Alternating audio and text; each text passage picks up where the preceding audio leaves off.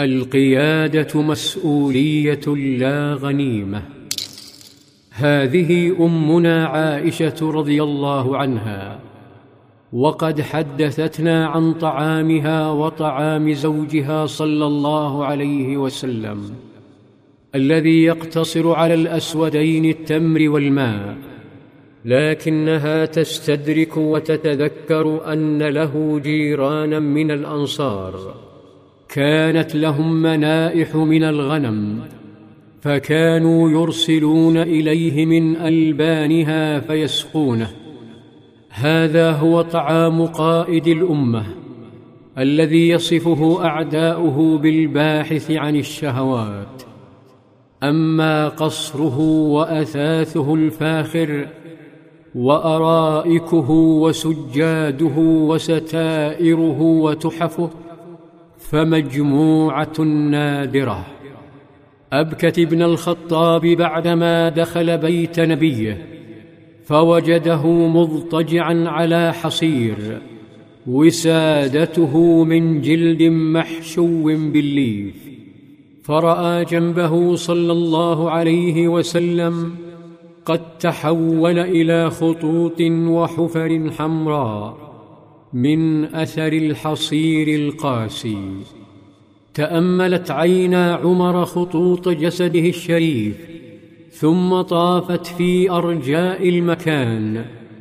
فرأى خزانة الطعام ليس فيها سوى قبضات من شعير. ورأى ورق السلم الذي يستخدمه صلى الله عليه وسلم في دبغ الجلود. ورأى جلودا معلقة استعدادا لدبغها وصنع وسادة أو قربة منها. جالت عينا عمر تبحث عن الحرير والذهب والفضة والتحف النادرة. جالت وجالت فإذا الدموع قد سالت. رأى صلى الله عليه وسلم تلك الدموع فقال ما يبكيك يا ابن الخطاب؟ فتعجب عمر من سؤال نبيه صلى الله عليه وسلم فتنهد بسؤال كالجمر على كبده يا نبي الله وما لي لا أبكي وهذا الحصير قد أثر في جنبك. وهذه خزانتك لا أرى فيها إلا ما أرى. وذاك قيصر وكسرى في الثمار والأنهار. وأنت رسول الله وصفوته وهذه خزانتك. عندها أجابه صلى الله عليه وسلم. أجابه إجابة لو وعاها القادة. لأصبحوا عشق شعوبهم وشعرهم ومشاعرهم. قال صلى الله عليه وسلم يا ابن الخطاب ألا ترضى أن تكون لنا الآخرة ولهم الدنيا؟ لا يلام أهل الصفة على عشق المدينة لا يلامون على عشق دولتهم. ما دامت هذه هي أخلاق قائدهم إنهم يرونه بينهم حول جراحهم ومعاناتهم. ها هو أحدهم يصيح وقد احترق جوفه.